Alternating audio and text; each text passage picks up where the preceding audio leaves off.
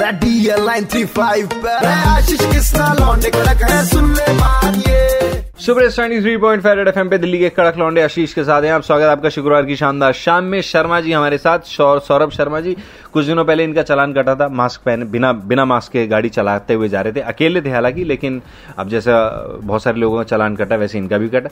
तो अब ऐसे में हमारे साथ में बातचीत करें, क्योंकि इन्होंने कुछ रिफंड के साथ साथ मेंटली हरासमेंट का भी इन्होंने केस लगाया है और दस लाख रुपए की डिमांड करी है। सर, क्या हुआ था? कब चलान किया था? आपका कुछ बताओगे प्लीज़ बेसिकली मैं ऑफ़िस जा रहा था अपने और मुझे बीच रोड पर रोका गया तो कांस्टेबल ने रोका साथ में एक इंस्पेक्टर था साथ में एक एक्स मजिस्ट्रेट थे एसडीएम ऑफ़िस से।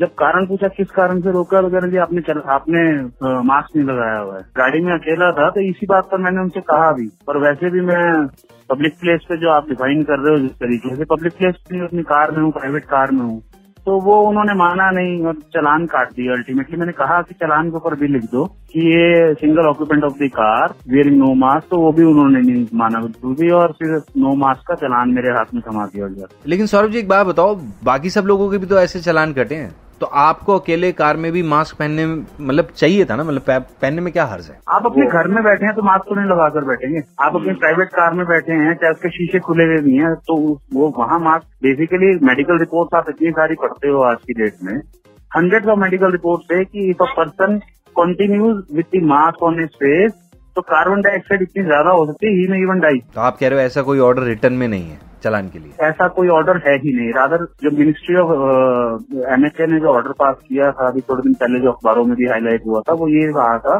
कि हमने ऐसा कुछ नहीं कहा कि सिंगल ऑक्यूपेंट का भी चलान कटना चाहिए। मतलब कहना नहीं चाहिए रिटर्न में तो कोरोना का कहीं पे भी नहीं है वैसे कुछ भी लेकिन कहने का मतलब है कि इट्स अ न्यू थिंग आप जब इनसे ये बात करते हो कि पब्लिक प्लेस तो नहीं है तो वो फिर एक 2019 की सुप्रीम कोर्ट की जजमेंट लेकर आते हैं जिसमें पब्लिक प्लेस कार को भी डिफाइन कर दिया गया था। Car is also included in public place अगर आप मोटर व्हीकल एक्ट उठाते हो, उसमें पब्लिक प्लेस की डेफिनेशन अलग है। अगर आप सीआरपीसी आईपीसी उठाते हो, उसके अंदर पब्लिक प्लेस की डेफिनेशन अलग है। हर एक्ट के अंदर एक पब्लिक प्लेस को डिफाइन किया गया है। या तो आप उसको क्लैरिटी दो कहीं पर कोई क्लैरिटी नहीं है।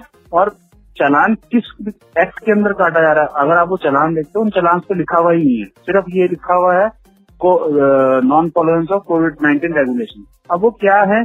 कुछ नहीं किसी को पता। तो आपके पास कोई रिप्लाई आया है पुलिस की तरफ़ से? आपकी पिटीशन का? नहीं अभी तक तो कोई रिप्लाई नहीं किसी को। अच्छा ये भी सुनने में आया कि आपने दस लाख रुपए की डिमांड करी है मतलब? ऑब्वियसली क्योंकि ये चलान इलीगल है तो उसका जो चलान अमाउंट रिसीव किया है स्टेट गवर्नमेंट ने वो रिफंड करा जाना चाहिए और क्योंकि एक आम आदमी को रोड के ऊपर रोक कर आधा घंटा, पौना घंटा उसका खराब करके आप मेंटल हरेसमेंट करते हो पब्लिकली उसे ह्यूमिलेट करते हो, वो पूछता है, आपको तो जवाब नहीं होते हैं।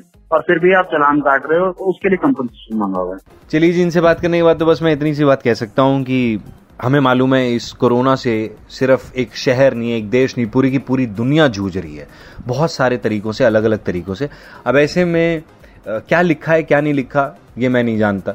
या अगर हम जानते भी हैं तो उससे भी सबसे बड़ी बात वो ये है कि अ, हर तरीके से आम जनता को आम लोगों को सतर्क किया जाता है।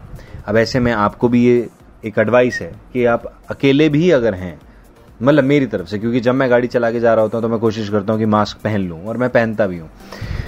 तो अगर पहनेंगे तो बहुत बढ़िया है। बाकी तो सौरभ जी ठीक है मतलब देख लेते हैं क्या रिप्लाई आता है आपके पास। हमें भी ज़रूर बताइएगा हम भी आपसे संपर्क करेंगे दोबारा से। हैं जी? 93.5 रेड एफएम बजाते रहो।